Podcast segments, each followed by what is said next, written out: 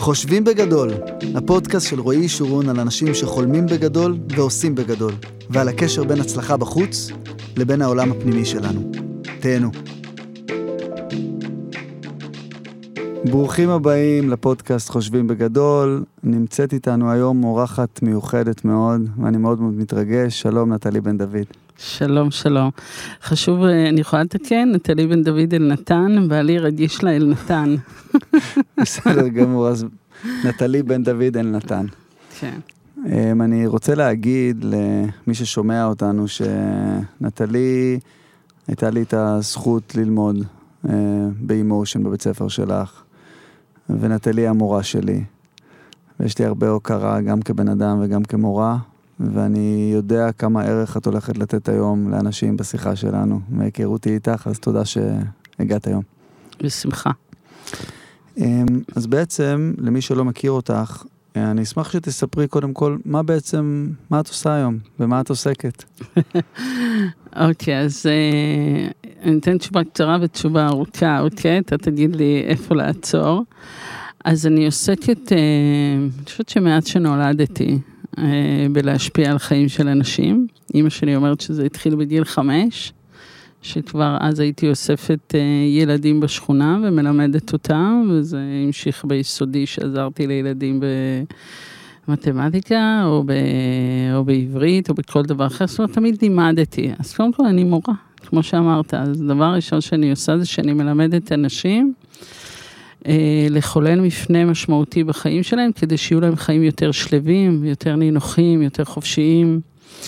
אה, זהו, זאת אומרת, אני חושבת שהגענו לעולם להיות שימושיים. אז אני משומשת היטב אה, לטובת האנושות, לטובת הנשים, זה מאוד מאוד חשוב לי, זה הדבר העיקרי שמעסיק אותי, זה איך לשפר את החיים שלנו. ולא רק את שלי, את של, את של בני אדם בכלל בארץ ובעולם. זאת אומרת, אה, בעיניי אנשים... אה, שהתפקיד שלנו, זאת אומרת, אני חושבת שבאנו לעולם כדי להשפיע עליו, לא כי סתם נולדנו. אה, אני מכירה את הסלוגן הזה, מי שנולד הרוויח, אז קודם כל זה נכון, אבל גם מי שנולד, כדאי שישפיע. יש לי ילדה בת שלוש ורבע, ואני לפעמים משוחחת איתה, אז אני אומרת לה ש, ש, שחשוב שהיא תדע שהיא יכולה לשנות את העולם. אז יותם אמר לי, אני לא מבינה למה את עושה איתה שיחות כאלה בגיל שלוש ורבע. אז אמרתי לו שקיבלתי השראה מאימא של אובמה. הוא מספר בספר שלו, זיכרונות מאבי, אה, שמגיל מאוד מאוד צעיר, אימא שלו אמרה לו שהוא יכול להשפיע על העולם בצורה משמעותית. אז אה, בעיניי זאת גם משימה הורית. אה, לגרום לזה שהילדים שלנו ישפיעו על החיים שלהם, על הסביבה שלהם. אז כשאני מסתכלת על הבת שלי, אני רואה אותה כמישהי שיכולה לשנות את העולם, או לפחות לשפר אותו. וואו, מעניין. כן, אז, אז זה מה שאני עושה, מקהילה על סבל, ובעיקר דרך שיחות. אני משוחחת עם אנשים, אני לא עושה יותר מזה. פשוט מדברת איתם, מקשיבה להם, שואלת אותם שאלות חשובות, מעוררות. כותבת תוכניות ומעבירה את זה הלאה כבר 30 שנה, כ- כ- כעבודה יומיומית. זאת אומרת, אני יום-יום קמה בבוקר ומשוחחת עם אנשים על טרנספורמציה ועל האפשרות שהם יכולים לחיות את החיים בצורה מיטבית ממה שהם חיים היום, אם הם רוצים כמובן. כמו שלימדת אותי, אני לוקח עוד שלוש שניות לפני שאני מגיב. אמ, אז אני רוצה לשאול אותך אה, קצת על השיטה שפיתחת, בעצם יש לך בית ספר שנקרא אימושן, ובבית הספר את מלמדת שיטה, שיטת אימון שנקראת שיטת סאטיה. אמ, בואי ספרי קצת מה זאת השיטה הזאת בעצם. אוקיי, okay, אז בעצם שיטת סאטיה היא שיטה להקלה על סבל. שאם נגדיר את המילה סבל, אז נלך לדבר הכי בסיסי, שזה מתח. זאת אומרת, אנשים חווים הרבה מתח בחיים שלהם. ואני תמיד, אה, זאת אומרת, אני מתייחסת לעצמי כאדם סקרן, ונון קונפורמיסטי. זאת אומרת, אם יש משהו שלא עובד, אני רוצה לדעת למה הוא לא עובד, לא משנה מה אחרים יגידו. ש... אני, אני צריכה להבין את הדברים מתוכי, לא כמו... זה, זה קצת אה, מנוגד גם מה שאני, יש, יש הרבה פרדוקסים בחיים שלי ובדרך שבה אני חיה את חיי. אה, זאת אומרת, מצד אחד אני נון קונפורמיסטית, מצד שני בן אדם מאוד מתודולוגי, מאוד מקצועי, מאוד מסודר, מאוד אוטודידקטי, זאת אומרת, בחשיבה שלי אני מאוד יצירתית ואין לי גבולות של דברים צריכים להיראות כך או להיראות אחרת, זאת אומרת, יכולים לדור בכפיפה אחת מבחינתי. אה, חמלה ו, וסדר וחופש ויושר ושפה והקשבה ופילוסופיה ו, ומחול ושירה, זאת אומרת, מקורות ההשראה שלי לשיטה הם מאוד אקלקטיים. מה שאני אוהבת יש בשיטה. אני אוהבת פילוסופיה, שבעיניי זה הדבר הכי חשוב בעולם, פילוסופיה. אה, נקרא לזה התבונה של האדם באשר היא.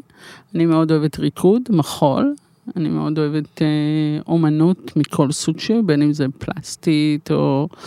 אה, אה, אני חושבת שמגיל מאוד צעיר נמשכתי לתערוכות, אני מאוד אוהבת ספרות. אה, ואני, ואני הולכת למקורות ההשראה שלי, ואני חושבת שביום שה...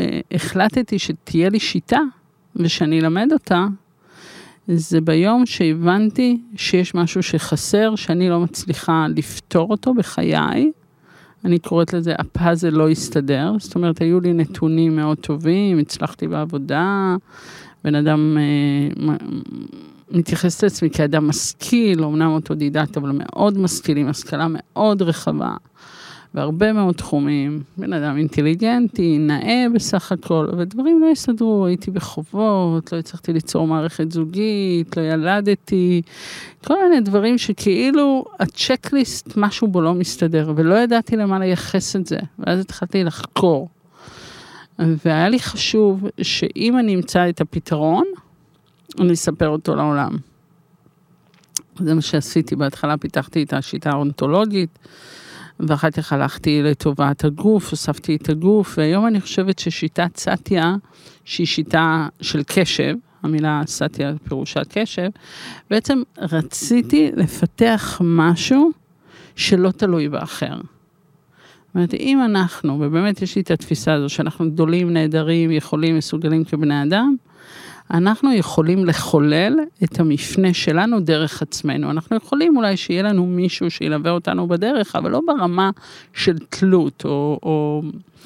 כי באמת חשבתי על איך אני נותנת גישה לאנשים, לעצמם, דרך עצמם, ושהם באמת יוכלו להשתמש בזה כדרך חיים. זאת אומרת, בעיניי שיטת סטיה מלמדת לחיות חיים נינוחים ושלווים בלי לפגוע באחרים ובלי לפגוע בעצמך. זאת אומרת, העניין הזה של אי גרימת נזק קודמת לעשיית הטוב, היא מאוד מאוד אה, חשובה לי. דבר נוסף שיש בשיטה זה השפה. אני, שפה בעיניי זה דבר מרתק, זה דבר חכם. ואני מאוד אוהבת לחקור שפה, יש הוגים שאני מאוד אוהבת בתחום הזה. ואני זוכרת שבגיל 24 או 25 שמעתי פעם את הפילוסופיה של לודוויג ויטגנשטיין, שהוא אחד הפילוסופים לשפה הכי נחשבים בעולם. אה, במאה ה-20, והוא אמר את המשפט, הוא אמר שני משפטים שככה, אני אגיד, ביקעו את תודעתי, ומשם התחלתי לחקור את הנושא של שפה שהיא מאוד מבוססת בשיטת סטיה. והוא אמר, everything arise in language, הכל מתהווה בתוך שפה, זאת אומרת שמה שלא בתוך שפה לא מתהווה או לא קיים. והדבר השני שהוא אמר, הוא אמר, גבולות שפתי הם גבולות עולמי. זאת אומרת, הדרך שבה אני מתאר את העולם, זה גם הגבול שלי, למה אפשרי. אם אני אומר, אני כך וכך בזוגיות, או אני כך וכך בכסף, שם זה נעצר. זאת אומרת, הגבול של לאן שהשפה שלי מגיעה. זה גם הגבול של העולם שבו אני יכול, והאם הדרך שבה אני, הוא שאל את השאלה, האם הדרך שבה אני מתאר את העולם זה אכן העולם? ואולי בגלל שאני משתמש בשפה מסומנת, עם, עם סימנים, אז אולי זה, אולי אני מוגבל בלתאר את העולם, והעולם הרבה יותר גדול ממה שאני מתאר. אז כל העולמות של שפה, של חמלה, של נשימה, של uh, פילוסופיה, מאוד ריתקו אותי, ואני לא אשכח בחיים שיחה שהייתה לי, אני לא יודעת כמה מכירים את אביאל אברמוביץ', הוא אגב תושב הוד השרון, הוא מאמן אה, אונתולוגי, אה, מאמן אה, מבית אמושן, שעובד עם פוליטיקאים, והוא איש מקסים. והוא פעם אמר לי ש...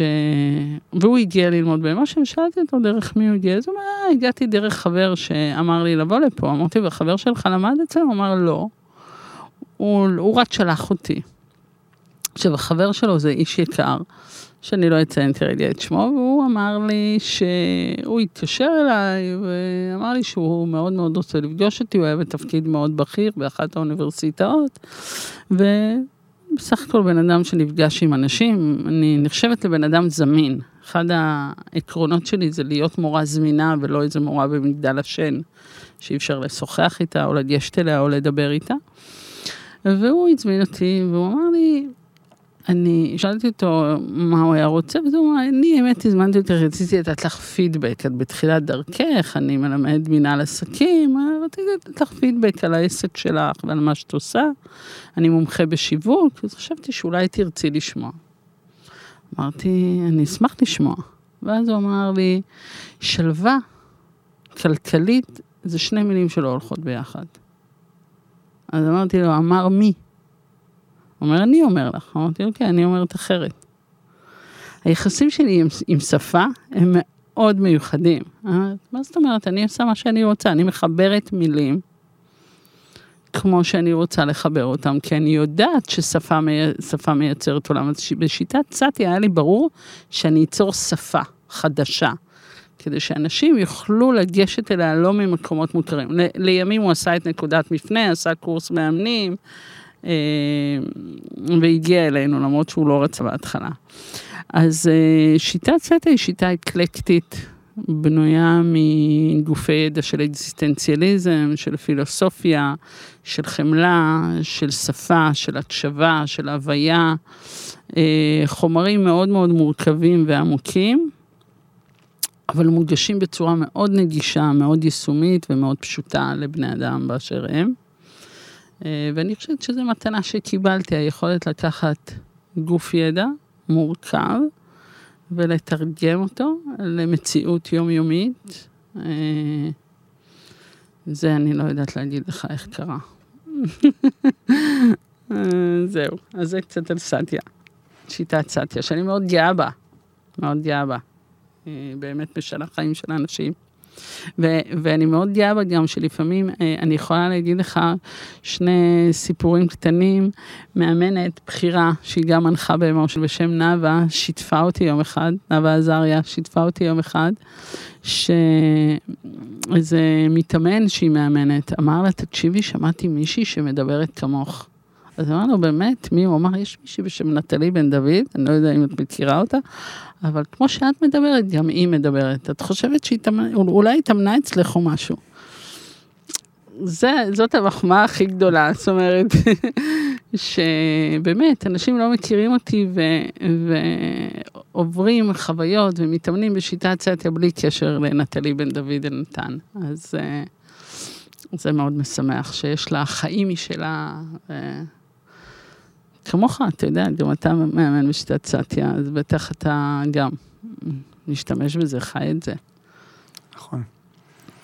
Um, את יודעת, אחד מהדברים שהכי מעניינים אותי, בעצם, אני למדתי את השיטה. אני יכול להגיד שאני מאמן כבר 25 שנים. זה בא מהעולמות העסקיים בהתחלה, ועד היום אני מאמן ויועץ בעולם העסקי, ובעולם ההתפתחות האישית נכנסתי אליו אולי בעשר השנים האחרונות, אמ, ולמדתי את שיטת סעטיה. והדהים אותי, השיטה הזאת מבחינתי היא, קשה היום להפריד בין אימון לבין טיפול, אבל היא משהו שמבחינתי קצת יותר דומה לטיפול. ברמת הסטינג, בן אדם יושב קורסה מול קורסה, מגיע אחד לשבוע, ועובד על ההיכרות שלו עם עצמו ועל הפחתת הסבל בחייו ולייצר יותר חופש בחיים שלו. אמ, ואת יצרת משהו שהיום מאות מאמנים פעילים בארץ מאמנים, למעלה ממאה אלף שעות אימון שנצברו. 270 אלף שספרנו ב-2017 ממי שאמר לנו. למה, כן. אז, אז, אז, אז אני, יכול להיות שזה עוד גם הערכה זהירה, רציתי להגיד 100 אלף זה הערכה זהירה, כי זכרתי בזמנו את המספר, אבל המון המון המון אנשים וחיים השתנו. ואני אומר לעצמי, איך בן אדם יש לו את האומץ להקים בית ספר וללמד שיטה שאת תלמדי מישהו אחר לאמן, והוא ילך ויגע בחיים של אנשים, בלי שיש לך את הנגיעה ואת השליטה. זה משהו עם המון המון אחריות. ואני רוצה לשאול אותך, איך היה לך את האומץ לעשות, והאם זה הפחיד אותך רמת האחריות שלקחת על עצמך כשהקמת את הבית ספר, שיטת סטיה? שאלה מצוינת. נראה תראה שהבנתי, אתה בעצם שואל אותי אם אני, אה, זה שהקמתי בית ספר והקמתי שיטה והרבה מאות אנשים עוסקים בזה, אם, מאיפה האומץ שלי לגע, לאפשר לאנשים אחרים לגעת באנשים אחרים, אה, כשאני בעצם עומדת בראש של זה ומכשירה את האנשים, וזה שהם בעצם אין לי שום שליטה על מה הם עושים בחדר, ועדיין הם עובדים עם אנשים. לזה נכון. אתה מתכוון. נכון, אני, אני אחדד ואני אגיד שלפעמים כשאני מספר על, הסיפ... על השיטה, אומרים, טוב, אני חושב שזה חוסר אחריות. כן, כן. אתם לא למדתם פסיכולוגיה, ויש אנשים שלמדו פסיכולוגיה והם פסיכולוגים והם עוסקים בזה 6-7 שנים, אז איך מישהו יכול לטפל בבן אדם שיש לו מצוקות וכדומה, זה חוסר אחריות. ולפעמים אני עונה, מעבר לזה שכמובן יש זהירות ואחריות ולא מטפלים בכל דבר, ויש דברים שבגבול הפסיכיאטריה, אבל אני עונה לגבייך, גם פרויד לא למד פסיכולוגיה. באמת, זו אולי איזושהי מחמאה לגבייך, אבל אני אומר, בן אדם קם יום אחד והמציא משהו. ואת המצאת, וזה האומץ שאני מדבר עליו בכלל, לא רק האומץ להפיץ את זה הלאה, אלא להגיד, השיטה שאני המצאתי, השיטה שאני המצאתי, היא מספיק טובה, נכונה, עובדת, שאני אוכל ללמד אנשים אחרים, וללמד אנשים שילמדו אנשים אחרים, דרך אגב, יש כמה שלבים כבר אצלך, כמה רמות נכון. בתוך הבית ספר. ואני סומכת על זה שכשאני המצאתי שיטה, לימדתי אותה, מישהו למד ממני והוא מלמד מישהו אחר, והמישהו הזה מאמן. נכון. אלפי, אלפי, אלפי אנשים, אני סומכת על זה שזה יהיה טוב. כל התהליך הזה מרתק אותי, איך היה לך את האומץ והאם זה הפחיד אותך. אוקיי, okay. אז קודם כל, קודם כל תודה רבה על השאלה, אני חושבת שזו שאלה טובה. אה, יש לזה כמה רבדים. קודם כל, אני תמיד מודאגת. זאת אומרת, אה, אני כן, יש, יש שתי מילים באנגלית, בכלל השפה האנגלית היא הרבה יותר טרנספורמטיבית מעברית, כמעט לכל מילה בעברית יש חמש באנגלית. בעברית יש את המילה אחריות, אבל באנגלית יש to be accountable ויש to be responsible. responsible זה ישיר ו-accountable זה מי שאחראי על ה-responsible, מי שאחראי. אז אני רואה את עצמי ערבה לשיטת סאטיה. עשיתי הרבה שיטות, אני חושבת ששיטת סאטיה, בדרך שהיא עובדת, מה שעושה אותה שיטה כל כך מצליחה, ואני אתייחס למה שאמרת על אחריות ואנשים, זה שהיא, שאני לקחתי איקס גופי ידע, שהיום מגלים שהם גופי הידע הכי חשובים, אני תמיד מרגישה שאני מקדימה את זמני. אם נלך לפסיכואנליזה, יש המון ביקורת על הפסיכואנליזה, שאפילו קראתי את אחד הספרים, היעדר הגוף בפסיכואנליזה, זאת אומרת, ההתייחסות לגוף, לנשימה, לתחושות, אדם יושב בחדר, לא עובדים איתו עם הגוף, מנהלים איתו שיחה. עכשיו, פרויד הביא דבר נפלא לעולם, הוא הביא שני דברים נפלאים לעולם. אחד, הוא הביא את, אה, את התרפיה בדיבור, ושתיים, הוא הביא את הלא מודע, להפוך להיות מודע. עכשיו, יש משהו בפסיכולוגיה, אמרה את זה אווה אילוז, שיש להם יחסי ציבור מאוד טובים, ואנשים שנלחמים על זה. אם תדבר עם אווה אילוז, עם פרופסור אווה אילוז, שהיא חוקרת סוציולוגית מאוד מפורסמת, היא תגיד שהפסיכולוגיה גנבה את הבכורה לסוציולוגיה, שסוציולוגיה יותר חשובה. אז קודם כל יש מאבקי אה, בכורה, או מאבקי איכות, בכל מקום בעולם, וזה בסדר.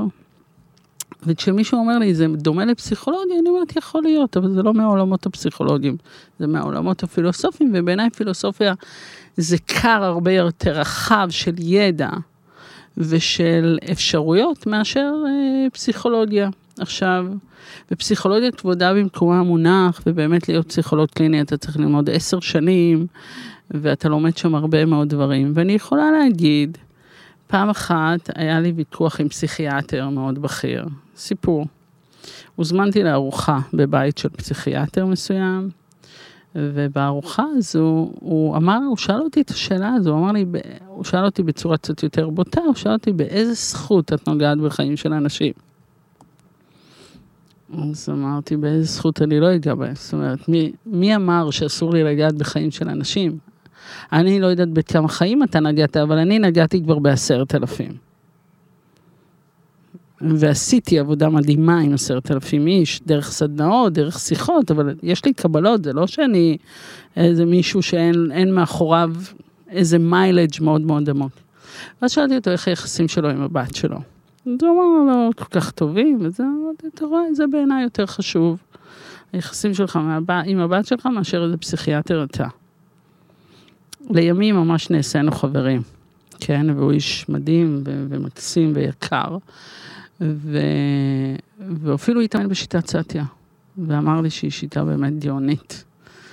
ואני מבינה את החשש, אני מאוד מעריכה ומוקירה את החשש של אנשי מקצוע, מזה שאנשים שלמדו שנה, ידברו, ישוחחו עם אנשים. עכשיו, אני חושבת שמה שיש בשיטת סטיה שלא לומדים בשום מקום, זה את הדרך שבה אני מלמדת להקשיב. עכשיו, תלך לכל מחקר פסיכולוגי, פילוסופי, טיפולי, יגידו לך שהדבר הכי חשוב זה הדרך שבה המטפל מקשיב. עכשיו, אני באמת חושבת, עם כל הכבוד, שהדרך שבה מאמנים סאטים מקשיבים, היא יוצאת דופן. אני חושבת שהכלי שהוא הניקיון של המאמן, של של היושר שלו, זה מאוד מאוד חשוב. זאת אומרת, יש כל מיני נדבכים בשיטת סטיה, שלא, שלא ימצאו אותם בשיטות אחרות, ואני חושבת שהם חלק בזה. ועכשיו סיפור אחר, זה שדיברתי עם דוקטור ענת גור שעוסקת בפגיעות מיניות, והיא הזדעזעה מזה שיש מאמנים בשיטת סטיה שעובדים על פגיעות מיניות. ואז ישבנו לקראת הכנס שהיא העבירה במושן, וישבנו על הפרוטוקול מי הוא מטפל טוב לפגיעות מיניות. ואז היא ראתה, את, בלי שאנחנו תיאמנו אני והיא, ואז שאלתי אותה מה שיטת העבודה, נתתי לה בערך 12 עקרונות שאיך המאמן הסאטי עובד. אני, יש לי את הפתק הזה, יש לי את הטופס הזה עד היום, זה אחד לאחד, והדבר העיקרי שהיא אמרה, היא אמרה, מה שעובד עם פגיעות מיניות זה להיות אדם חומל ומבוגר מיטיב. אני לא בטוחה שהיא אמרה את המילה מבוגר מיטיב, אבל מטפל מיטיב בחדר. שיטת סטי מבוססת על להיות מבוגר מיטיב, לא כאיזה רעיון. אז קודם כל אני מכבדת את כל הדעות, אני מכבדת ביקורת, אני חושבת שביקורת זה דבר חשוב. עכשיו אני אגיד לך איך אני מתייחסת לזה. כשמישהו בא ללמוד את שיטת סטיה, הוא לא בהכרח יהיה מאמן. עכשיו לי יש איזושהי, מכיוון ש... שאני מאוד מכבדת את השיח על סלקציה, שאני נגד סלקציות. ונגד, זה מתאים ללמוד אצלי, זה לא מתאים, אני, הדלתות שלי פתוחות לטרנספורמציה אישית. עכשיו, אני יכולה להגיד לך כמעט בוודאות שיש אנשים שמגיעים ללמוד את שיטת סטיה, הם לא יהיו מאמנים בשיטת סטיה מכל מיני סיבות.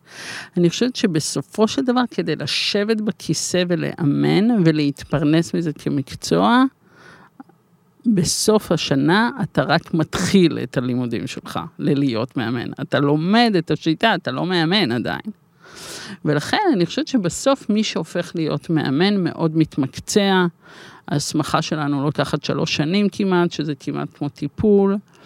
ולמה אני לא, לא קוראת לעצמנו טיפול בשיטת סטיה? כי מבחינת יושרה ואתיקה, אני לא למדתי טיפול.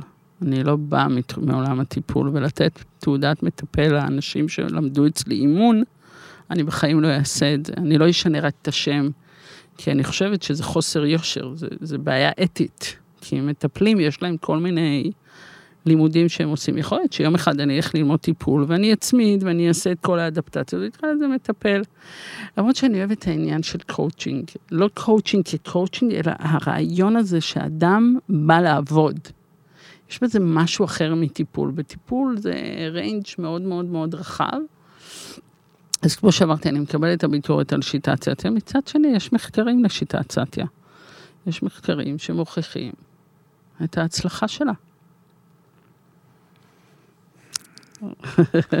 ויש אלפי לקוחות מרוצים, אי אפשר להתווכח, אתה יודע, יש משפט שאני, שאנונימי אמר אותו, שפעולה יותר מורידה ספק מכל תיאוריה. מציאות מורידה ספק מכל תיאוריה. יש תיאוריה ויש את מה שיש במציאות. אז אה, כן, ו... ויחד עם זאת, בדחילו ורחימו, כל הזמן אני אומרת, לגבי חיים של אנשים. את יודעת, זה מעניין.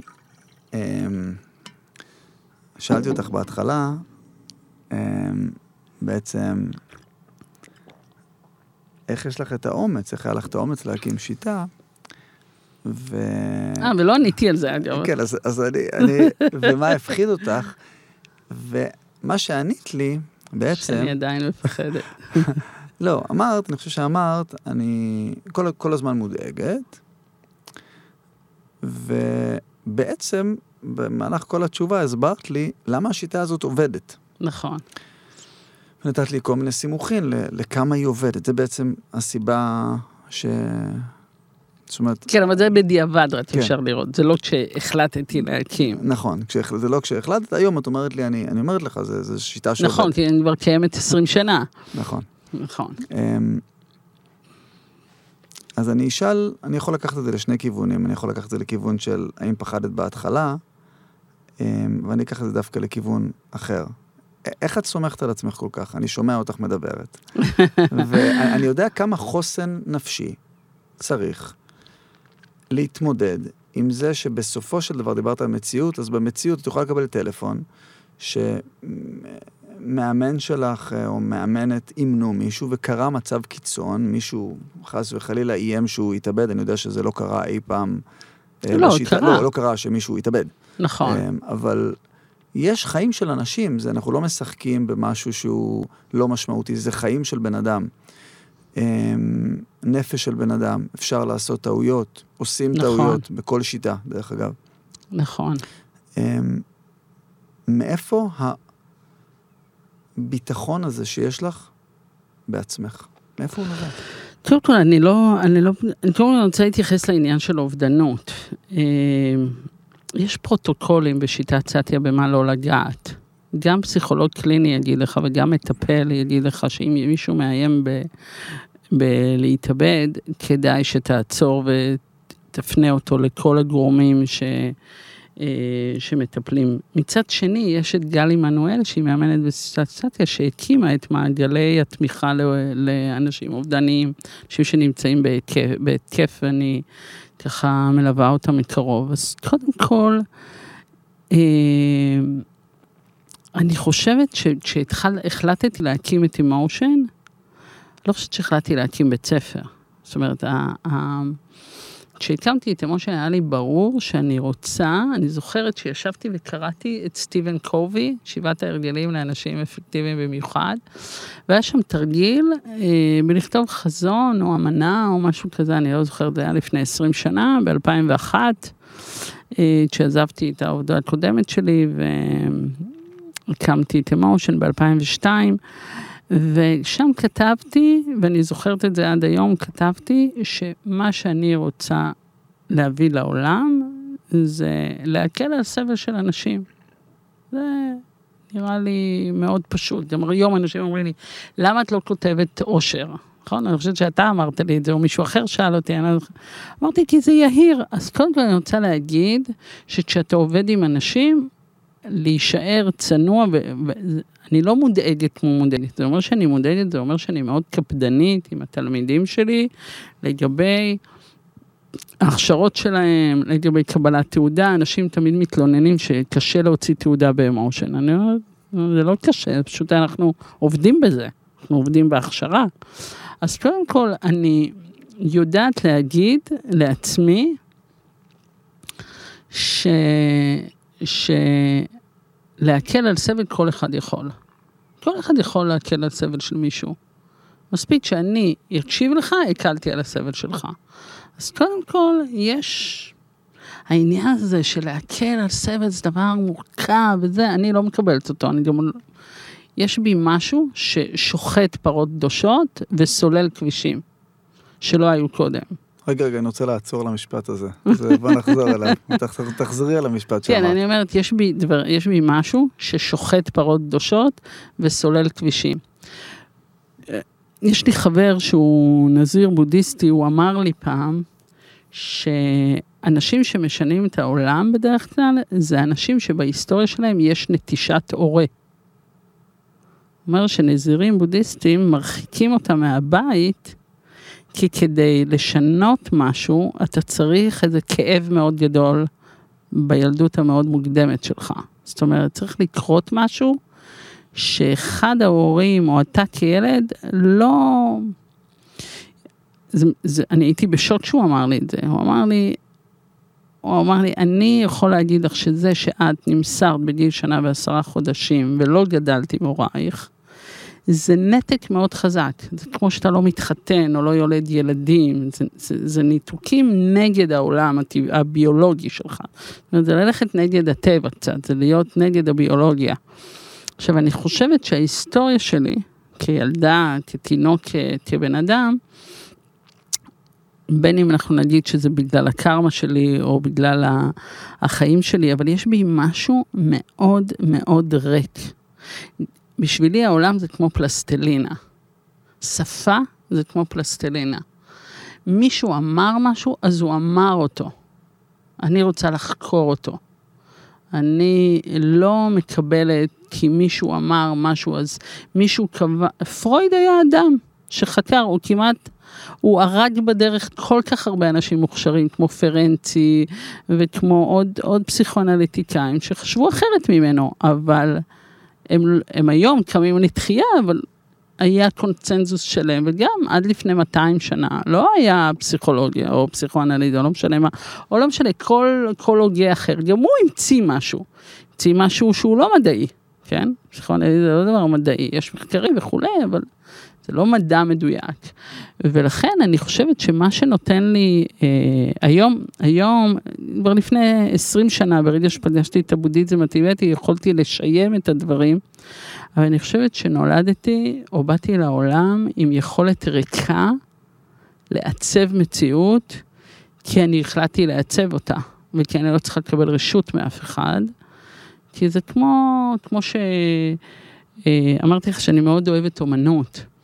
אז uh, כמו שפיקאסו צייר uh, משהו ואמרו כולם, וואו, זה, הוא, הוא המציא, הוא המציא את הקוביזם, הוא המציא, הוא המציא שפה. אז אם אתה מבין ששפה יוצרת מציאות, אז מה הבעיה ליצור? זאת אומרת, יכולתי גם לכתוב ספר, יכולתי... זאת אומרת, אני בדיוק עכשיו עורכת את הספר שלי, אני בדיוק מוציאה ספר. ספר יותר... אה, אה, לא ספר מקצועי, ספר אוטוביוגרפי כזה, אה, סמי אוטוביוגרפי. מזל טוב. תודה. אז מישהי אמרה לי, שהיא ראתה את הספר, העורכת, אמרתי, זה לא ספר שירים, זה לא אוטוביוגרפיה, זה לא ספר מקצועי, איזה ספר זה? לאיזה תחום הוא שייך? אמרתי לה, אין תחום כזה. באמת כתבתי ספר שלא דומה לאף, אי אפשר להכניס אותו לשום קטגוריה, יש בו מתכונים ש, שלי, יש בו שירים, יש בו את ההיסטוריה שלי, זה הספר שאני רוצה להוציא. אז יש משהו בתודעה שלי שהיא כמו אוקיינוס. כאילו, אתה רוצה לעשות משהו? תעשה אותו. אתה לא צריך רשות מאף אחד. תהיה אחראי, לא להזיק בדרך. וזהו. לא יודעת, זה נראה לי...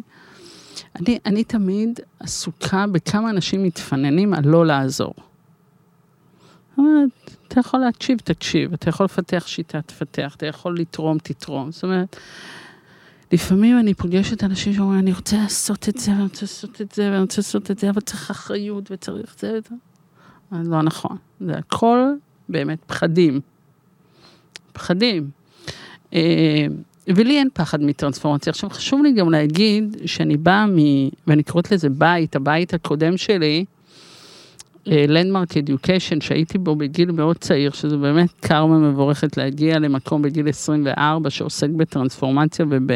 והם נתנו לי להנחות לעשרת אלפים איש, הייתי צעירה, הייתי בת 26, כשהתחלתי להנחות, הייתי בהכשרה שנתיים, שלוש, התחלתי להנחות בגיל מאוד צעיר, והייתי על במות מאוד מאוד גדולות עם מאות אנשים, וצברתי ניסיון יוצא דופן, והם אמרו לי, שאני יכולה פשוט לש... כי יש משהו בי ש... שאנשים מקשיבים לו ושאני יכולה לעשות את זה, אז גם היה לי, אני חושבת שעוד דבר שנתן לי אומץ, זה שהייתה לי סביבה שהייתי בה, שנקראת Landmark Education, הייתי בה עשר שנים, שנתנה לי את הקבלה שאמרה לי, את מישהי שיכולה לחולל מפנה בחיים של אנשים. הייתה לי מסגרת.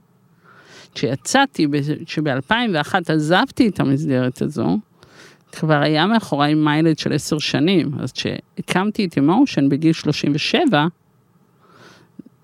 כבר באתי עם, אסור היה לי לפנות ללקוחות שלהם, כן, על פי ההסכם שלי איתם, אסור לי לגעת, אז לא יכול, לא היה לי לקוחות, אבל היה לי אותי. ולאט לאט זה עבר מפה לאוזן, אבל קורס המאמנים הראשון שלי היו בו 11 אנשים. שבעיקר אכלו ושתו, כי בניתי את הקורס יחד איתה, אבל, אה, ורק אחרי זה זה גדל, אבל היה לי בית טוב, היה לי בית ספר טוב, היו לי מורים טובים, הוכשרתי על ידי המנחים הטובים ביותר בעולם, שזה בעיניי סוג של, אה, שהייעוד שלך, זאת אומרת, אני תמיד אומרת, יש סימנים לייעוד שלנו. תסתכלו טוב טוב, יש סימנים, אנשים שאתה בסביבתם, הלימודים שאתה לומד, האנשים שאתה מגיע אליהם, זאת אומרת, מכוונים אותך, אני חושבת שההכשרה שקיבלתי וההזדמנויות שקיבלתי והאפשרויות שהיו לי בלנדמרק אדיוקיישן לפגוש על עשרות אלפי אנשים, למעלה מעשרת אלפים איש, הכינה אותי לשיטת סאטיה, שלא ידעתי שזה מה שאני אעשה. אבל uh, בדיעבד אני יכולה להגיד את זה, ו, ובשבילי אומץ זה, אם היית שואל אותי מה זה אומץ בשבילי, אומץ בשבילי זה לחיות את החיים שאתה רוצה לחיות אותם. כאילו, זה נראה לי, כל דבר אחר זה פחדני. וואו, זו אמירה מאוד, אה, מאוד חדה. אומץ זה לחיות את החיים שאתה רוצה לחיות. לגמרי, לגמרי. לגמרי. ואם זה אומר לפחד, אז לפחד, ואם זה אומר לעמוד על שלך, אז לעמוד על שלך, אם זה אומר לרעוב, אז לרעוב, אם זה אומר להצטמצם, אז להצטמצם, אם זה אומר אה, ללכת ללמוד משהו, אז ללכת ללמוד משהו, כאילו, תחיה את החיים שאתה רוצה, אל, אל תספר לי סיפורים, שזה לא אפשרי. פשוט תחיה את איך שאתה רוצה. ואני באתי מבית מאוד, ש, מאוד, ש... שלא הרבה דברים אפשריים בו. זאת אומרת, בית ש, שהאפשרויות בו היו מאוד מצומצמות. אה, שצריך לעבוד ולהתפרנס, ובזה החיים נגמרים. עבודה. עבודה זה הדבר הכי חשוב. עבודה ולחיות. מהפה ליד כזה. אה, אז זהו, זה בשבילי אומץ. אני לא יודעת אם עניתי לך לשאלה, אבל זה מה שהיה לי להגיד. תראי, כשאת, אה, אני שואל אותך שאלה, את לוקחת את זה ל-67 כיוונים שונים, וזה מעניין, ואני זורם איתך, אני נותן לך שיחה. אז תמקד אותי יותר, כי אני, אתה יודע, יכולה לדבר, לא יודעת. אני, אני חושב שזה מעניין, אני לא חושב שתמיד אני צריך להוביל אותך לכיוון מסוים, אני חושב שאת מדברת על דברים מעניינים, ואני מתקדם מתוך זה לכיוונים שנראים לי אה, נכונים כרגע. אני, דיברת על ה... אמרת שמישהו אמר לך שאנשים שמחוללים טרנספורמציה וכדומה, יש להם איזשהו משהו בילדות שהם עברו, ודיברת על נטישה, אז אני אשמח ש... שהם נפרדו מהבית המקורי שלהם. אז אני אשמח שתספרי בכמה מילים באמת על הסיפור האישי שלך, על הנטישה הזאת, ואיך בעצם היא השפיעה על היכולת שלך לחולל טרנספורמציה. איך מה שעברת בילדות, החוויה השורשית הזאת, השפיע על מי שאת היום ועל היכולת שלך לחולל שינוי בחיים של אחרים. אוקיי, אז אני חייבת להגיד שזה היה גילוי עבורי, שזה המקור לשיטת סאטיה. זאת אומרת, אני בסך הכל הקמתי את בית ספר למאמנים ב-2003, אימון אונתולוגי, שעוסק בהוויה, שעוסק בשפה, שעוסק בבניית, אה, יצירת אה, טרנספורמציה בחיים שלך. ו... ובסיפור האישי שלי על נטישה זה שאני נולדתי בקזבלנטר במרוקו, ובשנת 67, ביוני 67, כשהתחילה פה מלחמת ששת הימים, להורים שלי היה מאוד קשה, אף אחד מהמשפחה של ההורים שלי לא נשאר במרוקו, כולם עלו לארץ, הרבה לפני, אנחנו נשארנו המשפחה היחידה. להורים שלי היו חיים מאוד טובים במרוקו, הם מאוד אהבו לרקוד, אמא שלי הייתה מודליסטית, הייתה תופרת, הייתה תופרת, מודלים, והייתה תופרת כזאת עוד קוטור, ואבא שלי עבד אה, בהנהלת חשבונות, והיו לנו שתי עוזרות, והיה להם כסף. ו... כל יום שישי בצהריים הם היו בבר, רוקדים, היו להם חיים מאוד טובים, הם לא רצו לבוא לפה. למרות שכל האחים והסבתות וכולם עלו לפה. ואז הגיעה מלחמת ששת הימים, וההורים שלי החליטו לעזוב, וממש עזבו עם מזוודה, כדי שהשכנים שלהם הערבים, סך הכל היה דו-קיום מאוד מאוד, באותו בניין גרו יהודים, ערבים, כזה, כמו יפות כזה, אמא שלי אומרת, מה זאת אומרת, מרוקאים זה ערבים. אנחנו גדלנו שם, יש לנו את אותה שפה, מדברים ערבית, מדברים צרפתית. והחליטו ב-67 אה, לעלות לארץ, בעקבות מלחמת ששת הימים, ובאמת עזבו ביוני את מרוקו, עברו למרסיי, עברנו למרסיי חודשיים, וחודשיים היינו במרסיי באיזה מחנה פליטים כזה, ציוני, עד שנעלה לארץ, ויש לי עוד שני אחים, רותי שנה וחצי ממני, גדולה, בערך הייתה בת שלוש, ומועיז היה בן חמש. ועלינו לארץ, ואז אה, דודתי, אחות אבו, אחות של אבי הייתה עובדת סוציאלית, ואמרה להורים שלי, ממש ככה על הרציף, שזה היה ב-14 באוגוסט 1967, אמרה להורים שלי, תקשיבו, אה, אני סידרתי לכם דירה בנתניה, אה, ליד כולם, אבל אתם צריכים לדעת שנטלי לא יכולה, אני, אני, זה הירסי, כן, אני בת שנה ועשרה חודשים, על הידיים של אימא שלי או של אבא שלי, אומרת, אני אקח אותה לפרדס חנה, אתם תיסעו לנתניה. עכשיו, אני לא מכירה, לא מכירה את האישה הזאת, לא את דודה שלי אילנה ולא את סבתא שלי, לא מכירה אותה. וככה ביום בהיר אני מוצאת את עצמי בבית חדש, בגיל שנה ועשרה חודשים, זה גיל מאוד מפותח, את כבר מדברת, את כבר מבינה. ופשוט נעלמה לי משפחה שלמה. אבא שלי, אימא שלי, מועיז ורותי, פשוט נעלמו מחיי. ואני גדלתי עם אישה. עכשיו תחשוב על ילד, תחשוב על הסיטואציה הזו של ילדה בת שנה ועשרה חודשים, לא מדברת עברית, משתנים לה כל החושים. משתנה הריח, משתנה הטעם, משתנה הצליל, משתנה הריחות, אימא שלי, החזה של אימא שלי, הריחות של אימא שלי, הריחות של אבא שלי, הריח... המשחקים עם האחים שלי, זאת אומרת, כלום לא קורה. זאת אומרת, כלום לא מתרחש. אני עוברת לבית אחר בפרדס חנה, עם אישה מאוד מבוגרת, שיש לה גיבנת קטנה כזו, שזאת הייתה אימו של אבי, אבל מעולם לא הכרתי אותה לפני. ואני שם עד גיל חמש וחצי. אה, בגיל חמש וחצי, דודתי אילנה מחליטה שאימא שלי צריכה לקבל אותי חזרה, והיא פשוט יום אחד, כמו שיום אחד העבירו אותי לפה, ככה נארזתי ביום אחד, ארזו לי את הדברים בלי פרידה, בלי הכנה. דודה שלי אמרה, אימא שלך אישה רעה, ואנחנו מחזירים אותך.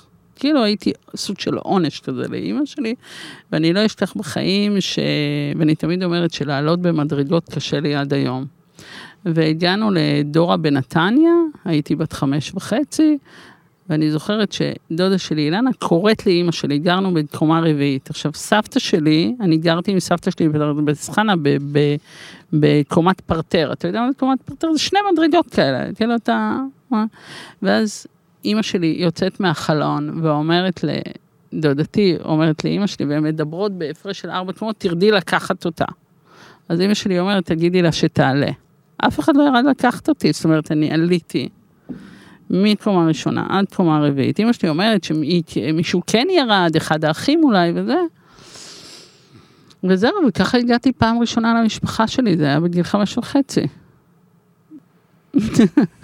סיפור מאוד עצוב. וקשה.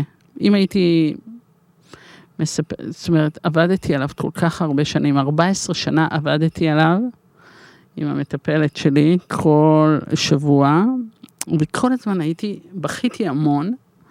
עכשיו, שיטת סאטיה, אם מישהו היה אומר לי שהטרנספורמציה שלי קשורה לכאב של התינוקת הזו, הייתי אומרת, מה הקשר? מה הקשר בין התינוקת לבין איך שאני חיה היום? יש קשר מאוד מאוד גדול, אפרופו הילד הפעיל, המבוגר המיטיב, ככה זה נוצר, זה נוצר בתוך העבודה שלי על הילדות שלי. אז טרנספורמציה קשורה לזה, קודם כל החבר שלי שאמר לי שאנשים שמשנים את העולם הם אנשים שחוו נטישת אב או אם בילדותם המוקדמת. אה, לא בדקתי את זה סטטיסטית, זה משהו שווה להסתכל עליו. אה, אבל הוא ניסה להסביר לי את זה דרך זה, שאלתי אותו, הייתה לנו שיחה על אכזריות הורית. שזה מאוד אכזרי להפריד ילדים מההורים שלהם, אז הוא אמר שבבודהיזם הטיבטי זה לא נחשב אכזרי, זה נחשב חלק מהמסורת, אז אכזריות זה תלוי תרבות, כי באמת, שולחים ילדים בגיל מאוד צעיר למנזר, וזה בסדר. הדלאי למה עבר עם אימא שלו בגיל שלוש או ארבע, לא יודעת, למנזר, אבל הוא חי והיא חיה איתו כל חייו, אבל האבא שלו והאחים שלו לא היו איתו. אז הוא אומר, זאת, זאת המסורת. עכשיו, אה, אז אני חושבת שהסיפור שה, האישי שלי זה, זה שטרנספורמציה אפשרית עבור כל אחד. זאת אומרת, יש לנו דברים שקורים בהיסטוריה. לא שאני חושבת, מישהו אמר לי, נו, אז אפילו שבוע שעבר התחיל תוכנית נקודת מפנה, ומישהו סיפר על עצמו סיפור מאוד מאוד מורכב בחייו, והוא מאוד הצליח והגיע, אז הוא אומר לי, נו, אז את אה, אומרת שאולי כל מה שקרה לך היום לא היה קורה אם לא היה לך כזה סבל כשהיית ילדה. אז שאלתי אותו אם יש לו ילדים, אז הוא אמר שכן, אמרתי לו, אתה מוכן למסור אותם? שהם יסבלו כדי שבעתיד הם יהיו טרנספורמטיביים? אז הוא אמר לא, אמרתי לו, זאת התשובה שלי. זה לא נכון, אסור לעשות סובלימציה מסבל.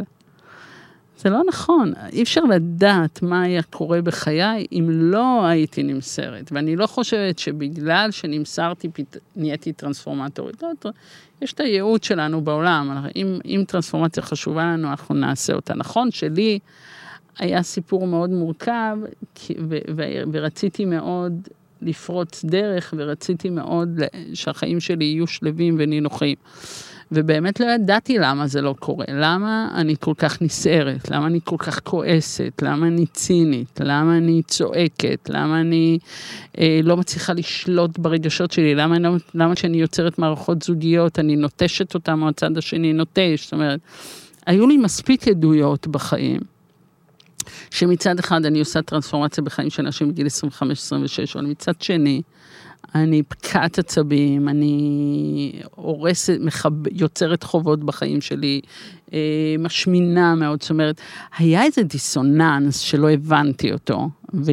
וזאת אחת הסיבות שעזבתי את לנדמרק אדיוקיישן, כי זה לא, זה לא השתפר, ואני חושבת שהסיפור הזה, שהבנתי, הייתה לי איזושהי תובנה, שאני חייבת לפגוש את התינוקת הזאת.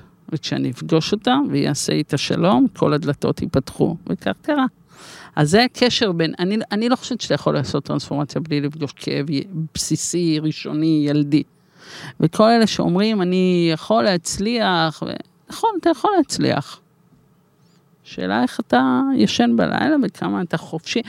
אני חושבת שאחת הבעיות עם טרנספורמציה, אה, ואתה בטח מכיר את זה כמאמן בשיטת סאטיה, זה שטרנספורמציה זה משהו שאתה לא יכול להבין אותו עד שאתה לא חווה אותו. אז למכור אותו זה מאוד בעייתי, כי אנשים רוצים לקנות תוצאות, מטרות, יעדים, הצלחות, הם לא רוצים לקנות את השקט הנפשי שלהם.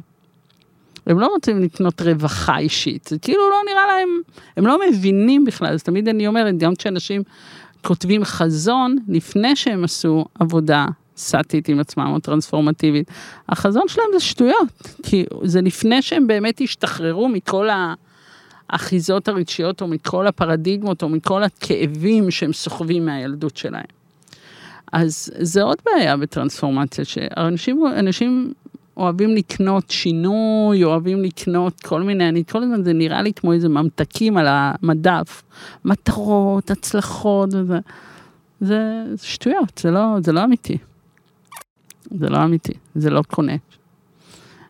הרבה.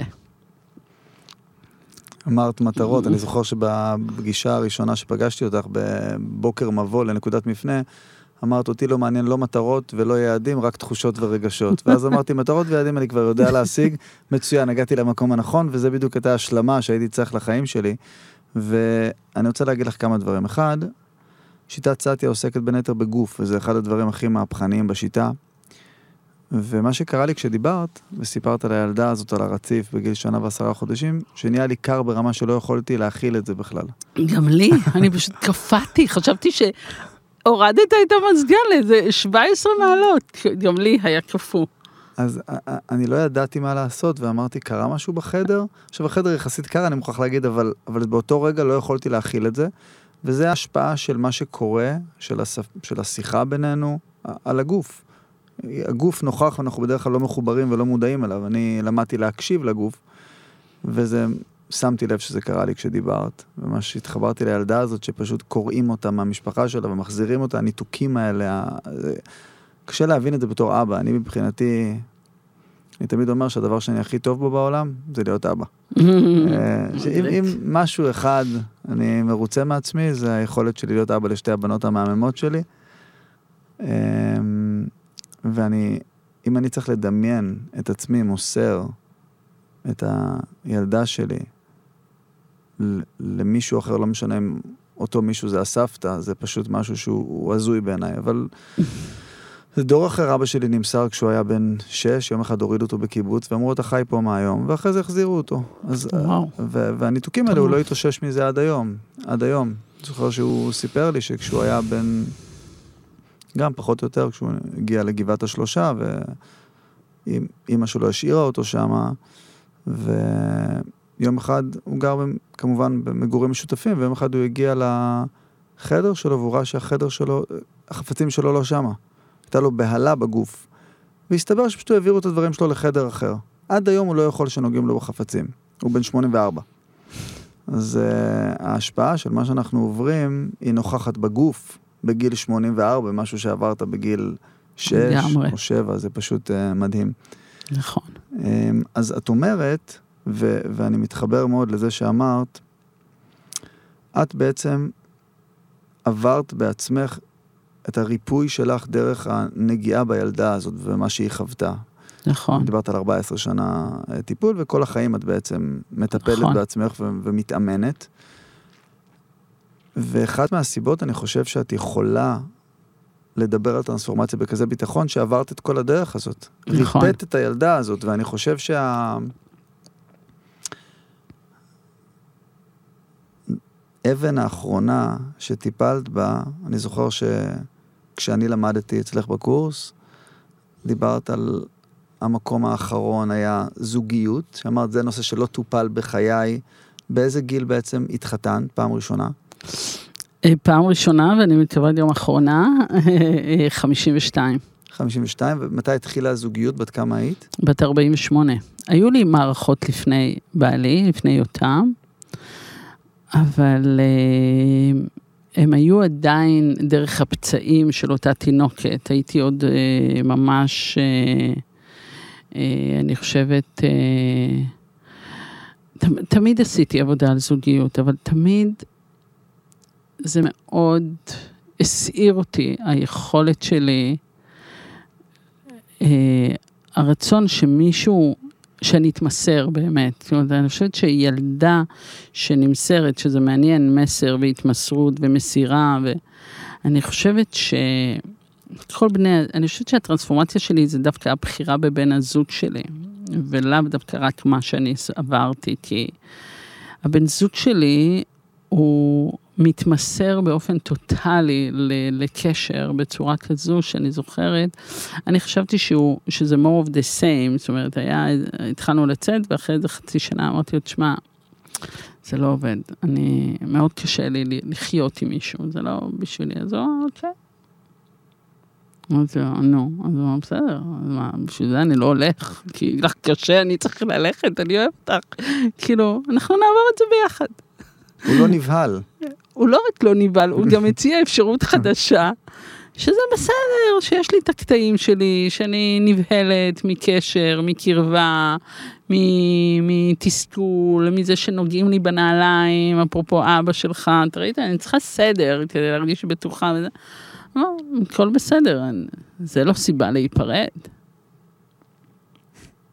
עכשיו, זה מאוד, זה מאוד הפתיע אותי, משם הגענו לנישואין ול, ולהיריון ולמשפחה, ו, ואני באמת חושבת שיש בו משהו מאוד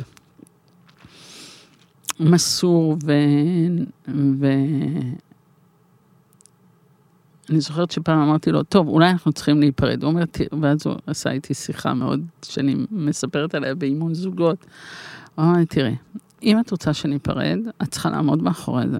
אם את לא מתכוונת להיפרד, אל תשתמשי בזה, כי אני מאמין לך. זאת אומרת, אם את לא רוצה להתגרש, אל תגידי שאת רוצה להתגרש. אם את רוצה להתגרש, אז בואי תגידי איך עושים את זה. זאת אומרת, אל תשתמשי בדברים שאת לא מתכוונת אליהם. אה, ואני באמת לא, לא, לא אומרת אני רוצה להיפרד, או אני רוצה להתגרש, אני לא רוצה, אבל אה, מצד שני זה דורש באמת את ה... אני חושבת באמת שעבודה בזוגיות, ואני אומרת את זה לתלמידים שלי, וזה, זה עבודה על קרבה, ואת זה למדתי על הבשרי, זה על המוכנות להיות קרוב, לא על המוכנות אה, להסתדר, זה באמת על קרבה, וכמי ש...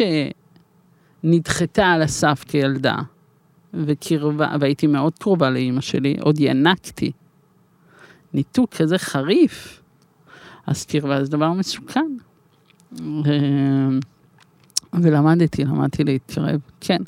אבל אני חושבת שבאמת, ואם אנחנו נחזור לשאלה הראשונה שלך על אחריות, ואני חושבת שאחד הדברים שאנשים הם אינטליגנטים, בן אדם שבא לאימון, סעתי, קודם כל יודע שהוא בא להתאמן.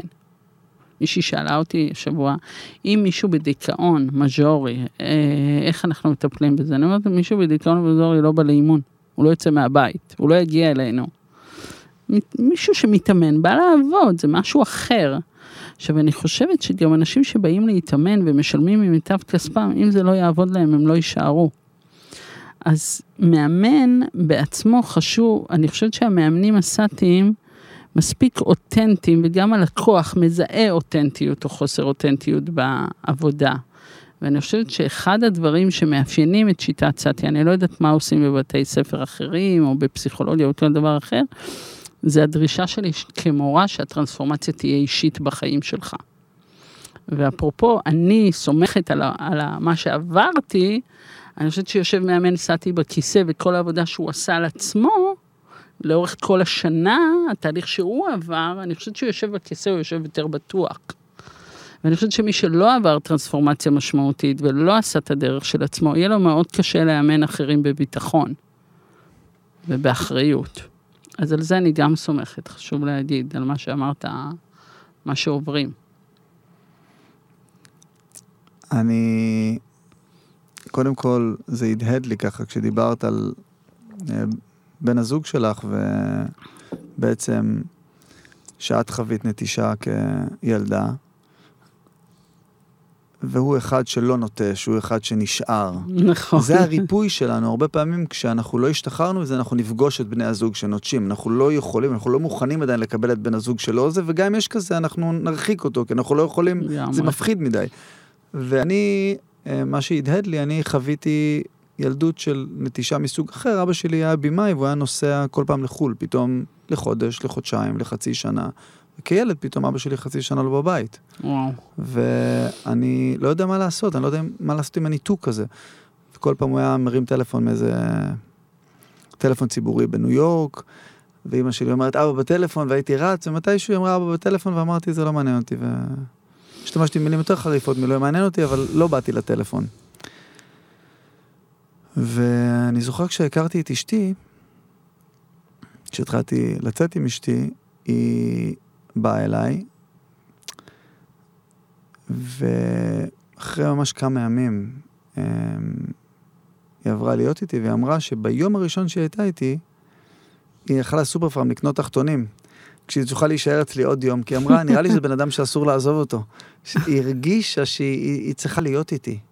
אני, יש לי חרדת נטישה. עם הזמן, בעבודה שעשיתי על עצמי, השתחררתי מהמקום הזה, יש לי את הביטחון. היא יכולה ללכת, לבוא, אני, אני, אני התמודדתי עם הפחד הזה, אני לא מפחד היום מניתוק וקרבה בחזרה. אבל בשש שנים הראשונות עם אשתי, שאנחנו ביחד קרוב ל-20 שנה, או יותר מ-20 שנה כבני זוג, לא נפרדנו ליום, שש שנים. זה היה חלק מהריפוי. אז זה נורא הדהד לי שדיברת על הקשר בין מה שחווית לבין... אה, אמ, אני יכולה להגיד לך שהבת שלי בת שלוש ורבע, אני חושבת שהיא ישנה עם אבא שלה בלעדיי, שתי לילות בשלוש שנים ורבע האחרונות. אני... ויותם אומר, זה לא היא, זה את. את לא עוזבת אותה ל... אבל אני, אני חושבת שיש עוד חלקים בילדה הזאת שלא נרפאו אצלי, ואיך שהם באים לידי ביטוי לפעמים, זה אפילו ב... היום אני זה פחות, אבל אם, אם, אם היית אומר לי לפני עשר שנים שמישהו עוזב תוכנית, או מישהו עוזב את הקורס כי לא התאים לו, זה היה לי ממש קשה. עכשיו, ידעתי שזה לא קשור אליו, אלא זה קשור לנטישה שעברתי, אבל הייתי חווה נטישה כמעט בכל דבר. היום זה... מי שרוצה ללכת, זה בסדר גמור, זכותו המלאה, אנחנו גם נחזיר לו את הכסף. אז אה, כן, רואים את זה, רואים את זה, את העבודה שאנחנו עושים היום-יום. לגמרי, את סיפרת, דיברת על השפה ואמרת על עזיבה של אנשים את הקורס, אז אני זוכר שדיברתי, כשהתחלתי להיות מאמן בשיטת סאטיה, דיברתי עם יעל להב, שהיא אחת מהבחירות באימושן, ואמרתי לה שאיזשהו מתאמן עזב אותי, אז היא אמרה, אף אחד לא עזב אותך, הוא הפסיק להתאמן, וזה השפה. נכון. מתאמן עזב אותי, מישהו עזב את הקורס, מישהו נכון. הפסיק לבוא כן, לקורס, כן, לא עזב. או שביקש אה, להפסיק את ההשתתפות שלו.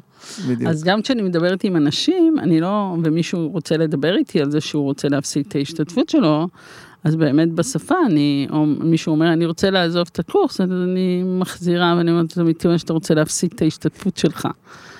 ואז הם כזה חושבים. אה, כן, כן, everything you rise in language, כן, לודוויג היה גאון, אין ספק.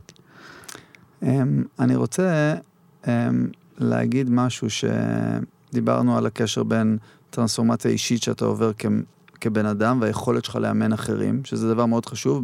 בשיטת סאטי אני יכול לספר שיש אה, רשימת ניקיון, שזו רשימה מטורפת של אה, מעל 100 מסעיפים, החל מ...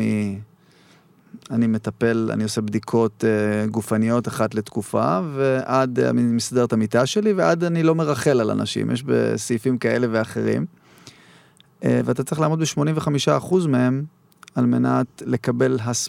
אחד מהתנאים לקבלת הסמכה. זאת אומרת, תראה מי אתה כבן אדם לפני שאתה מאמן אחרים.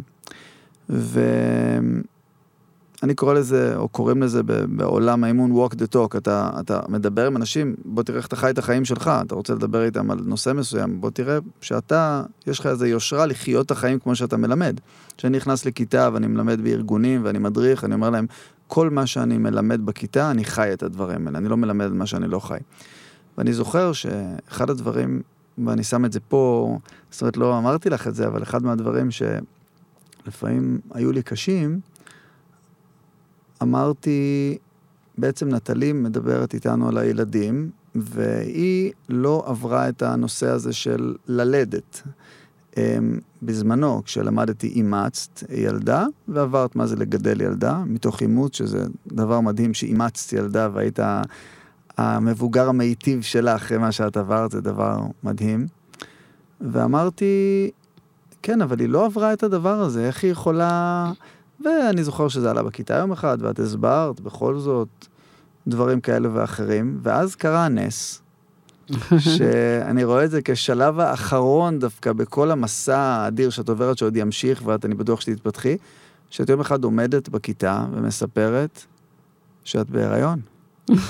כן. ואני לא זוכר אם הייתי בצמרמורת באותו רגע, אבל אני זוכר שזה היה פשוט, זה היה פשוט דבר מטורף. בת כמה היית כשנכנסת להיריון? בת 52. ונכנסתי להיריון בניסיון הראשון. זאת אומרת, עשינו כמובן אה, הזרעה, ואני זוכרת ש... שה... שפרופסור זיידמן, שזה הפרופסור שטיפל בי, אה, אמר לי, טוב, עוד שבועיים נעשה בדיקה ונראה שאת בהיריון. אמרתי לו, נכון, עוד שבועיים אני בדייט ונראה שאני בהיריון. אז אני חושבת שגם המזכירה שלו, כמה אחות שהיו שם, אמרת, טוב, שני משוגעים. ואחרי שבועיים התקשרתי אליו ואמרתי לו, אני בהיריון. אני חושבת שזה באמת היה, אני לא יודעת אם לקרוא לזה נס, אני... אני חושבת שאני מאוד רציתי להיות, אה, להיות בהיריון, ואני חושבת ש... אני תמיד אומרת שרצון ופחד זה אותו דבר. שמשהו שאתה רוצה זה גם משהו שהרבה פעמים אתה פוחד ממנו. ואני חושבת שפחדתי מאוד מללדת. הלידה הייתה הדבר המפחיד. שאלו אותי מה הדבר שהכי הפחיד אותי זה ללדת. לא יודעת, הייתה לי מין איזושהי תפיסה כזו שאולי אם אני אלד יקרה לי משהו בלידה. אני אמות, אולי אני יקרה לי משהו, לא יודעת, הייתה לי מין, בלי שום סיבה. אמ, ובאמת היה לי הריון נפלא, בעלי צוחק עליי, הוא אמר לי, אני חושבת שהייתי בחודש אה, שמיני או משהו כזה, חברים שאלו אותו איך ההיריון שלה? וזה, היינו עם חברים במסעדה, אז הוא אמר, היא טובה מאוד בהריונות, הכל הולך חלק. יש לך חושבות כזה, באמת היה לי הריון, לימדתי, עבדתי, לא היו לי שום תופעות, שום דבר, אני זוכרת שהגעתי לאיזה... אה, סקירת מערכות אחד, והיה שם רופא שהזדעזע, הוא אמר לי, מי הרשה לך להיכנס להיריון בגיל הזה? אה, את בעודף משקל, את... אמרתי לו, אני בחיים לא אבוא לך עוד פעם, מזל שאתה לא הרופא שלי, מזל שיש לי את הרופא שלי שאמר, מה זאת אומרת, ברור שאת יכולה להיות בהיריון. זה, זה, וגם הייתה לי לידה מדהימה, ויש לי ילדה, וואו. מיכאלה היא הדבר, אה, לא יודעת, אני פשוט אה, נדהמת ממישהי כאדם. אה, אני באמת, אני, אני משוחדת, אני יודעת, אבל היא באמת משהו יוצא דופן. אני מייחסת את זה, בן זוגי לא אוהב שאני אומרת את זה, יותם לא אומרת שאני אוהבת את זה, אבל אני באמת חושבת שכעוברית, היא עברה כל כך הרבה תוכניות טרנספורמטיביות, ואני כן מאמינה שבעוברות אנחנו מתפתחים. עכשיו, מיכאלה עשתה איתי את נקודת מפנה, את תוכנית מאמנים, כעובר, את האדם המיסטי, את תוכנית המשך. היא עשתה איתי שני כנסים. זאת אומרת, זו הייתה תקופה שעשיתי בה הרבה מאוד תוכניות, ו... ו... ואני חושבת באמת שיש משהו בתודעה שלה, בזרם התודעה שלה, שהוא שונה מבני אדם אחרים. אבל יותר אומר שזה הגנטיקה שלו, אז אה, לא נתווכח על זה. אה, הוא אבא גאה ואני גאה, אז הכל בסדר. אה, מאוד מאוד כיף, היה מאוד מאוד כיף כל התהליך הזה. ובאמת לא חשבתי, אם מישהו היה אומר לי, כן, אפרופו טרנספורמציה, מה אפשרית שאתה משתחרר, אם מישהו היה אומר לי, אה, ואף פעם לא שמתי מטרה של ללדת בגיל מאוחר, זו לא מטרה שעמדה לנגד עיניי, אבל מישהו אמר לי, תקשיבי, תכירי את אהבת חייך, בגיל כזה, תלדי, תתחתני. החברה שלך תלך ותצמח ותגדל, תוציאי ספר אה, אוטוביוגרפי. זה מה שיפה בטרנספורמציה. אתה לא יודע מה עומד לקרות, אבל עומדים לקרות דברים נפלאים. אז אה, כן, זה שיא. בהחלט בחיי, מיכאלה והלידה. והמעבר להוד השרון, שזה הזוי, לא פחות. שנינו עכשיו תושבי הוד השרון ושנינו עברנו מתל אביב. כן, שזה מעבר מאוד uh, לא פשוט, אבל uh, היא עדיין מעכלת אותו. מדינה אחרת, תל אביב זה עולם אחד, והוד השרון זה... נכון, נכון. אני תמיד אומר שיש רק עיר אחת בארץ, תל אביב. אה, ואני גר בהוד השרון.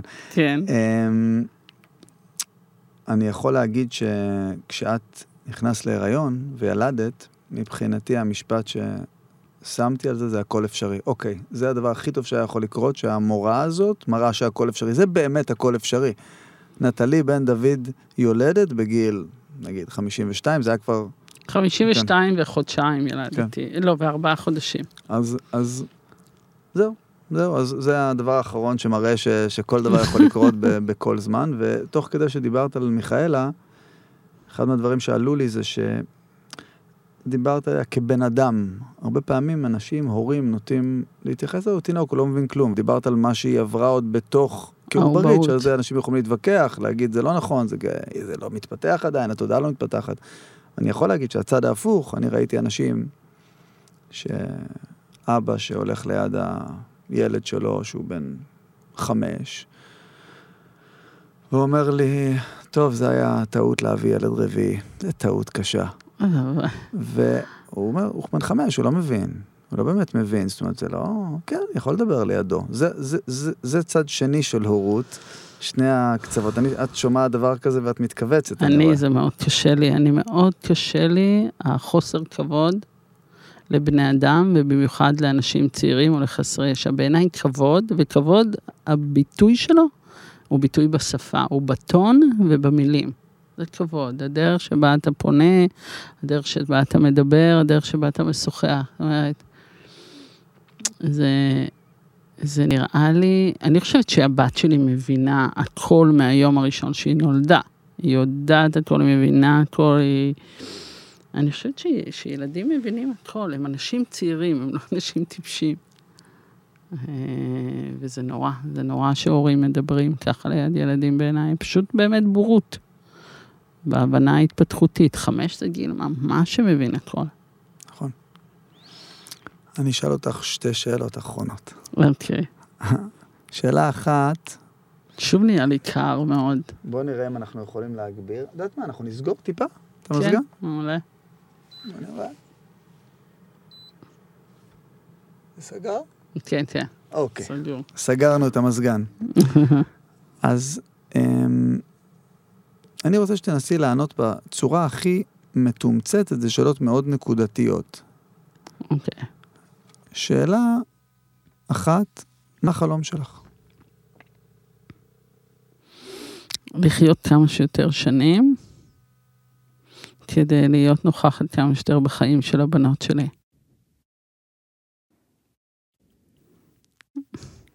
אתה יודע שלפעמים יש אה, חברות של מיכאלה, שהאימהות שלהן אומרות שהן נורא רוצות שילדות ישנו בגן, כדי שהם ירדימו אותם מוקדם.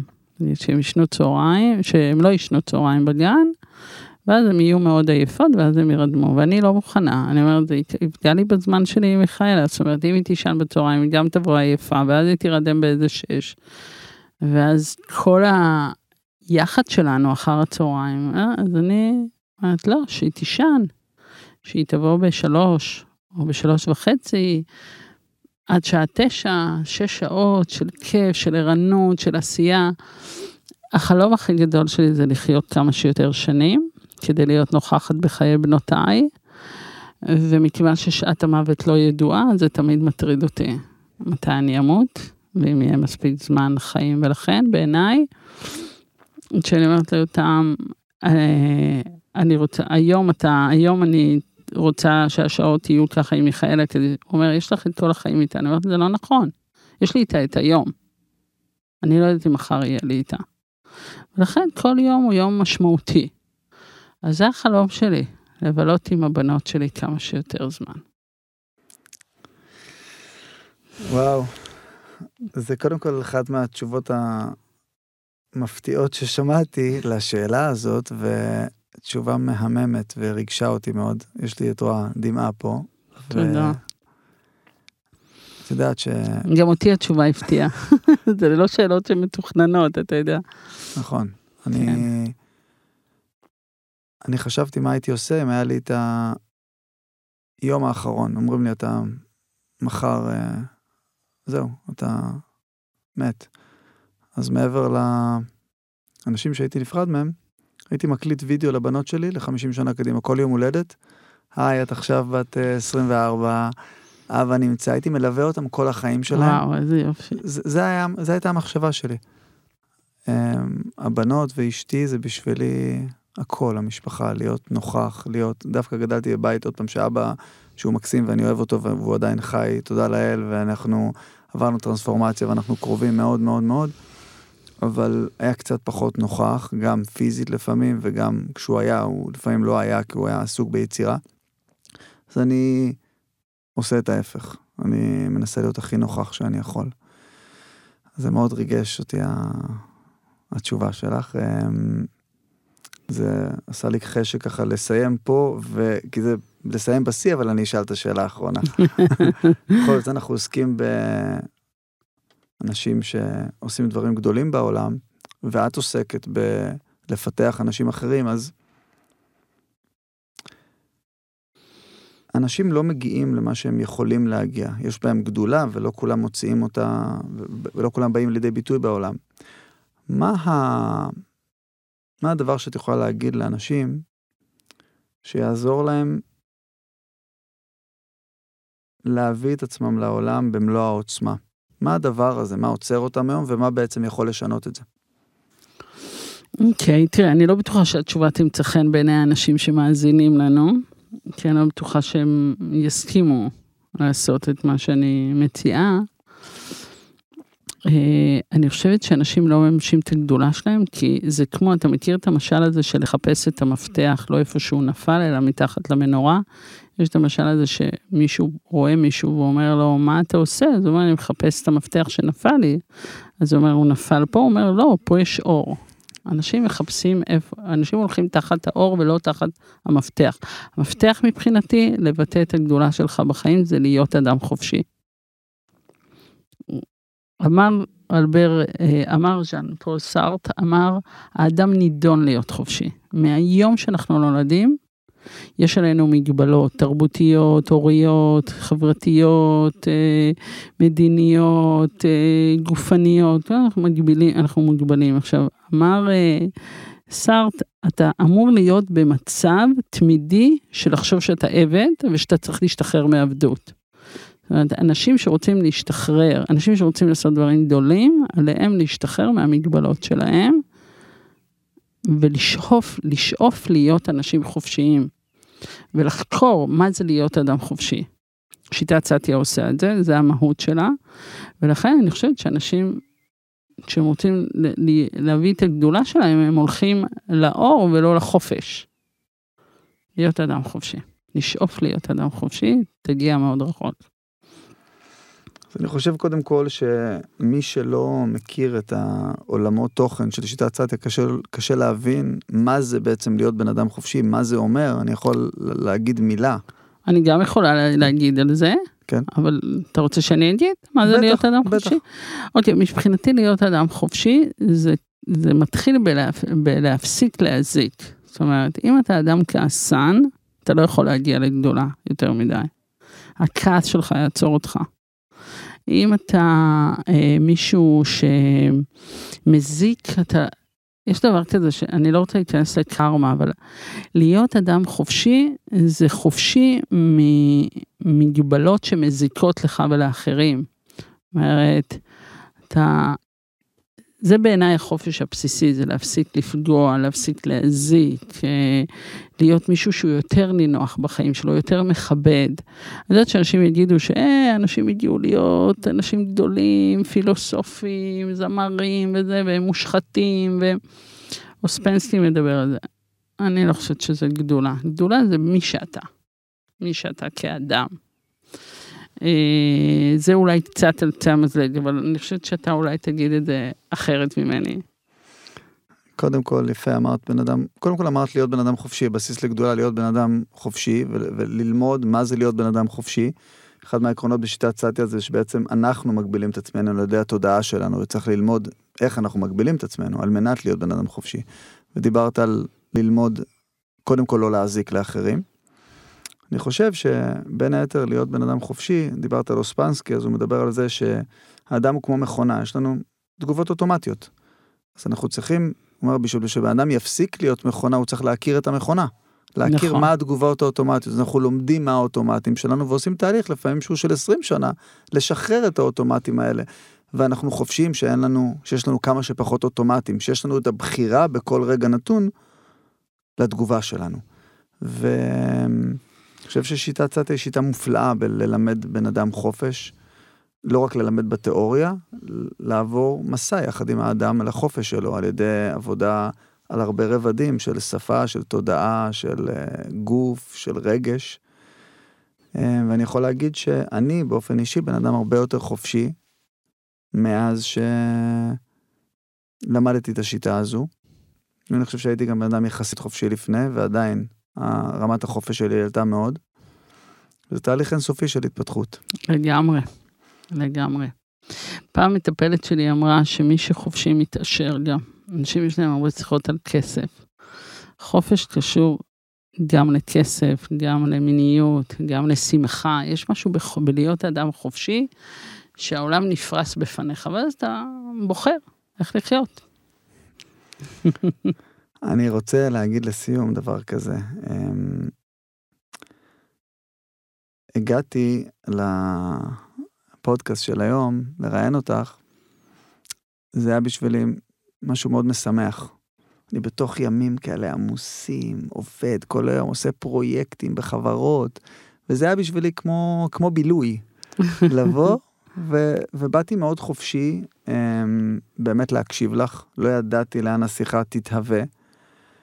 Uh, וקודם כל, היה לי מעניין. תודה.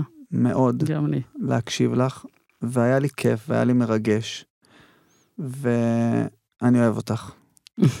גם אני. אמ, ואני רוצה להגיד ממש תודה, אני חושב שנתת ערך עצום לאנשים בשיחה הזו.